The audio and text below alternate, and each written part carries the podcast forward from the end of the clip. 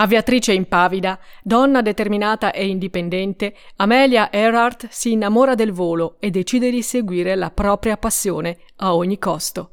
Fissa nuovi record fino a essere chiamata la regina dell'aria e a diventare la prima donna a sorvolare l'Atlantico in solitaria.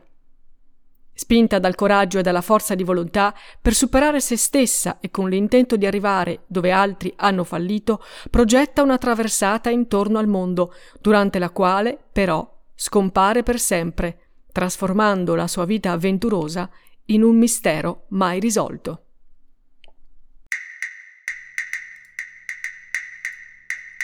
Io sono Carmen la Terza e questo è Donne Intrepide, un podcast di Libroza che racconta le storie di donne che hanno superato gli stereotipi del loro tempo, hanno vinto i pregiudizi di genere, hanno sfidato le aspettative della famiglia e della società. Donne più e meno famose, ma sempre donne vere, donne con pregi e difetti, donne che incarnano le contraddizioni dell'epoca in cui vivono, donne a volte difficili, spesso solitarie e controcorrente. E proprio per questo, donne intrepide.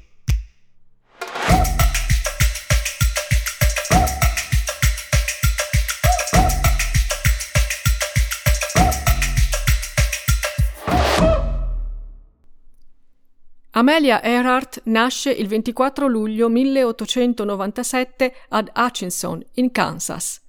È la figlia maggiore dell'avvocato Edwin e di sua moglie Amy. Il padre ottiene un lavoro nelle ferrovie e la famiglia comincia a trasferirsi di continuo seguendone i movimenti. Dal Kansas all'Iowa, dal Minnesota all'Illinois, dal Missouri alla Pennsylvania. Amelia mostra sin da piccola uno spirito coraggioso e intraprendente. Insieme all'inseparabile sorella Muriel scorrazza in bicicletta, si arrampica sugli alberi, gioca con lo slittino. Odia gli abiti femminili che le impediscono di muoversi liberamente ed è la madre stessa che la incoraggia nel suo spirito anticonvenzionale perché afferma di non voler crescere le sue figlie come piccole femminucce carine. Nel 1904 Amelia visita insieme alla famiglia la fiera di St. Louis, dove scopre la ruota panoramica e le montagne russe. Decide così di realizzare le sue montagne russe casalinghe nel giardino di casa, aiutata dalla sorella. Il progetto prevede delle tavole da appoggiare al tetto del capanno degli attrezzi, alto due metri e mezzo. Amelia prende una scaletta da cucina e cerca di fissare le assi al tetto, ma non ci riesce perché è troppo piccola. Chiede così aiuto a suo zio Carl, che le dà una mano per aggirare le difficoltà tecniche. Non contenta, per scivolare meglio, Amelia unge le tavole con del lardo sottratto dalla ghiacciaia della madre. Poi sale sul tetto e si posiziona su una sorta di slittino. Durante il giro di prova cade e si fa male a un labbro, ma non le importa. Salta giù urlando. E come volare? Dobbiamo costruire più binari e un cavalletto più forte. I rumori insospettiscono la madre, che scopre tutto e ordina loro di smontare quel gioco così pericoloso. Amelia si dispera e piange, pregandola di lasciarle migliorare la struttura, ma la madre è irremovibile. In compenso, i genitori decidono di mettere in giardino un'altalena da prato. Amelia e la sorella, però, trovano presto il modo di usare l'altalena in maniera alternativa si divertono ad arrampicarsi sulla sbarra orizzontale dell'altalena, agganciarsi con le ginocchia e penzolare a testa in giù. La passione per la natura le è stata trasmessa dalla madre e da piccola Amelia colleziona insetti, ragni e falene e organizza con la sorella una sorta di museo di entomologia. Impara a leggere prima dei cinque anni ed è affascinata dalle storie di animali. Ha uno spirito molto energico e già da piccola preferisce agire piuttosto che rimanere a guardare. Il vicino di casa, infatti, maltratta spesso la sua cavalla. Così, ogni volta che Amelia sente la frusta, si intrufola di nascosto nella stalla per dare alla cavalla una manciata di erba e trifoglio per consolarla. Dopo i primi studi svolti in casa sotto la guida di una governante, Amelia entra nella scuola pubblica, dove dimostra un grande interesse per le scienze e la chimica. Un'estate, durante una vacanza in riva al lago, Amelia è felicissima e trascorre tutto il giorno a nuotare e giocare. Nel prato lì vicino trova tante ossa di mucche e decide così di ricostruire uno scheletro intero. Si impegna al punto che i familiari la chiamano scherzosamente dottoressa Ossa. A scuola sperimenta per la prima volta le differenze di classe e la cosa la fa infuriare. Ha un senso molto radicato della giustizia e matura un pensiero fortemente femminista. Sogna di poter fare qualsiasi cosa come un uomo e comincia a collezionare articoli di giornale che parlano di donne dalle carriere inconsuete. Li ritaglia e li conserva in un album che custodisce gelosamente. Agli inizi del 1918, durante una visita alla sorella in Canada, rimane scioccata alla vista di tanti soldati feriti e mutilati di ritorno dal fronte. Amelia sente di dover fare la propria parte. Lascia la scuola, frequenta un corso intensivo della Croce Rossa e presta servizio a Toronto come infermiera volontaria. Nei momenti liberi dal lavoro va a cavalcare con la sorella. Adora correre in sella ai cavalli e si innamora di un purosangue ribelle di nome Dinamite, che ha già disarcionato due uomini prima di lei. Si mette così in testa di addomesticarlo e ogni giorno per un mese va a trovarlo fino a quando non riesce a conquistarne la fiducia e a cavalcarlo. Spesso, oltre alla sorella, è presente anche un ufficiale dell'aviazione che, vedendola cavalcare dinamite, le propone di passare un giorno al campo di volo. È il suo primo contatto con il mondo dell'aviazione, ma Amelia rimane insoddisfatta perché, essendo una civile, le impediscono di salire a bordo dei velivoli. Alla fine della guerra ritorna negli Stati Uniti e si iscrive alla Columbia University di New York, dove segue i corsi di medicina e di biologia e si rivela molto portata per la ricerca in laboratorio. Durante l'estate del 1920 va a trovare i suoi genitori, che nel frattempo si sono trasferiti in California il padre la porta a un raduno aeronautico dove, al prezzo di un dollaro, Amelia può finalmente salire su un biplano per un giro turistico di dieci minuti sopra Los Angeles. Per Amelia è una rivelazione. Scrive Amelia. Quando raggiunsi i 90 metri di altezza, capii che nella vita dovevo volare.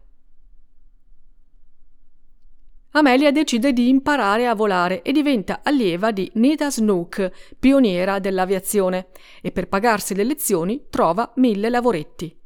Un anno dopo, aiutata finanziariamente dalla madre, compra il suo primo biplano, un velivolo di colore giallo vivo che lei chiama Canary e con cui stabilisce il record femminile di altitudine, salendo per prima alla quota di 4300 metri.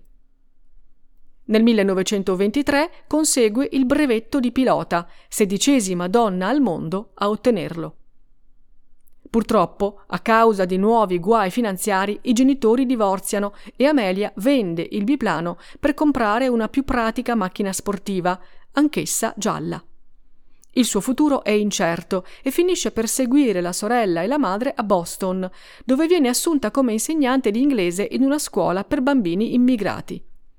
Amelia si appassiona molto al suo lavoro, è gratificata dai passi in avanti degli allievi e li scarrozza volentieri nella macchina che i suoi vicini di casa ribattezzano Pericolo giallo. La grande occasione arriva nel 1928, quando il capitano Rayleigh le propone di partecipare a una trasvolata atlantica e diventare così la prima donna ad attraversare l'oceano in volo. Amelia accetta subito e si prepara a partire con altri due piloti, Wilmer Stulz e Louis Gower, e il meccanico Slim Gordon. Il suo bagaglio consiste in due sciarpe, un pettine e uno spazzolino da denti. Da qualche anno ha i capelli corti, da quando cioè ha iniziato a tagliarli un centimetro alla volta perché la madre non se ne accorgesse. Il tempo non è buono e per precauzione scrive persino una lettera di addio ai genitori. Infine, nonostante le condizioni meteo avverse, il 17 giugno 1928 Amelia e i suoi compagni decollano con il monoplano Fokker F7, chiamato Friendship, amicizia. 20 ore e 40 minuti dopo atterrano fortunosamente in Galles e vengono accolti come degli eroi. Gran parte dell'attenzione è proprio per lei, che sente però di non meritarla. Scrive Amelia.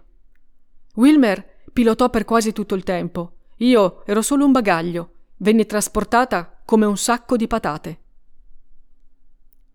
In ogni caso, l'impresa fa di lei un'eroina nazionale. Tornata in America, la nuova regina dell'aria viene osannata e richiesta ovunque. Partecipa a campagne pubblicitarie, parte per un tour di conferenze e pubblica il resoconto dell'avventura nel libro 20 ore 40 minuti, che diventa subito un bestseller.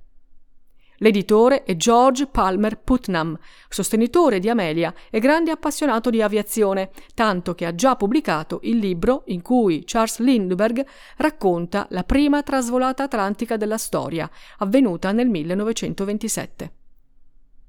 Grazie ai proventi delle nuove attività promozionali, Amelia riesce ad acquistare un piccolo velivolo con cui organizza una traversata degli Stati Uniti, volando da una città all'altra. In un'occasione è costretta addirittura a un atterraggio di fortuna in pieno centro di una cittadina del Texas. Nel 1931 stabilisce il nuovo record mondiale di altitudine, raggiungendo i 5.613 metri. Nello stesso anno sposa George Putnam, che le ha fatto una corte serrata e l'ha chiesta in sposa per ben sei volte prima di riuscire a convincerla. Amelia infatti è innamorata, ma teme che la vita matrimoniale le impedisca di essere libera e di seguire la propria passione. Prima di accettare la sua proposta, scrive dunque una lettera a George. Per favore, non interferiamo con il lavoro o le passioni dell'altro, né lasciamo che il mondo veda le nostre gioie e i nostri disaccordi privati. A questo proposito potrei dover mantenere un posto dove andare ed essere me stessa di tanto in tanto, perché non posso garantire di sopportare sempre il confinamento, anche se in una gabbia attraente. Devo esigere da te una promessa crudele, e cioè che mi lascerai andare se tra un anno non troviamo insieme la felicità. Io cercherò di fare del mio meglio. Amelia accetta dunque di sposare George a patto di mantenere il suo cognome da nubile e la sua indipendenza. George in realtà diventa il primo dei suoi sostenitori e la aiuta a realizzare il suo sogno di una nuova traversata dell'Atlantico. Il 21 maggio 1932 Amelia parte da Harbour Grace in Terranova ai comandi di un Lockheed Vega. Questa volta è lei alla guida e soprattutto è sola. Dopo un volo di quasi 15 ore e nonostante la rottura di una saldatura del motore da cui si sviluppa qualche fiamma, atterra a Londonderry, in Irlanda del Nord. L'impresa è compiuta. Si tratta della prima traversata atlantica in solitaria effettuata da una donna. Prima di lei ci è riuscito solo Charles Lindbergh. Da quel momento Amelia, consacrata definitivamente come la più nota aviatrice del mondo, vola senza sosta. Nel 1932 è la prima donna ad attraversare in volo gli Stati Uniti senza scalo, da Los Angeles a New Jersey. Poi diventa la prima aviatrice a sorvolare il Pacifico, volando senza scalo dalla California alle Hawaii. E qualche mese dopo diventa la prima persona a volare in solitaria da Los Angeles a Città del Messico. Il successo è clamoroso. Fonda una compagnia aerea, Vogue le dedica un reportage, le riviste femminili le chiedono di scrivere articoli per invogliare le donne a comprare biglietti aerei e lei stessa firma una linea di abbigliamento sportivo femminile. L'impegno maggiore per Amelia, però, non è a terra, bensì in aria. All'inizio del 1936 comincia a pianificare una nuova grande impresa, la circumnavigazione aerea del globo, seguendo la rotta equatoriale, la più lunga e faticosa. Il suo intento non è quello di abbattere un altro record, ma di raccogliere dati scientifici utili per il progresso dell'aviazione. Dopo un anno di preparativi, il 17 marzo 1937 Amelia parte con due copiloti a bordo del monoplano bimotore Lockheed L-10 Electra. Dalla California arriva alle Hawaii, ma qui deve fermarsi per problemi tecnici. A questo punto cambia i suoi piani e decide di ribaltare la rotta di viaggio, volando verso est invece che verso ovest. Nel maggio dello stesso anno, accompagnata questa volta solo dal navigatore Fred Noonan, parte dalla California e arriva in Florida. Il primo giugno 1937 Amelia e Fred decollano da Miami. Dapprima fanno tappa in Sud America, poi arrivano in Africa e proseguono per l'India, l'Indocina, la Nuova Guinea. In meno di un mese percorrono circa 35.000 chilometri sui 47.000 previsti e ora devono affrontare l'ultimo balzo attraverso l'Oceano Pacifico.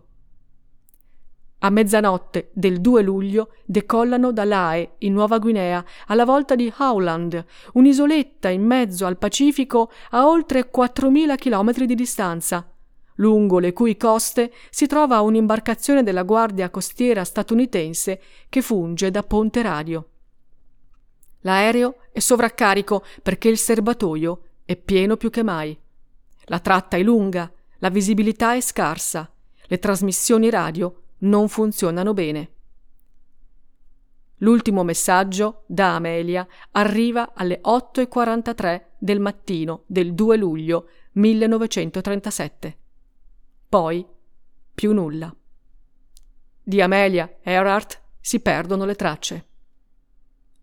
La notizia della sparizione dell'aereo fa il giro del mondo e il presidente Roosevelt autorizza ricerche costosissime che durano per due settimane. È tutto inutile, ma George non vuole arrendersi e finanzia una nave per una ricerca privata che si rivela infruttuosa come quella del governo. Nella lettera che gli ha lasciato prima di partire, Amelia ha scritto Sappi che sono consapevole dei rischi che corro e se lo faccio è perché lo voglio. Le donne devono provare a fare ciò che fanno gli uomini e quando falliscono il loro insuccesso deve essere una sfida per le altre.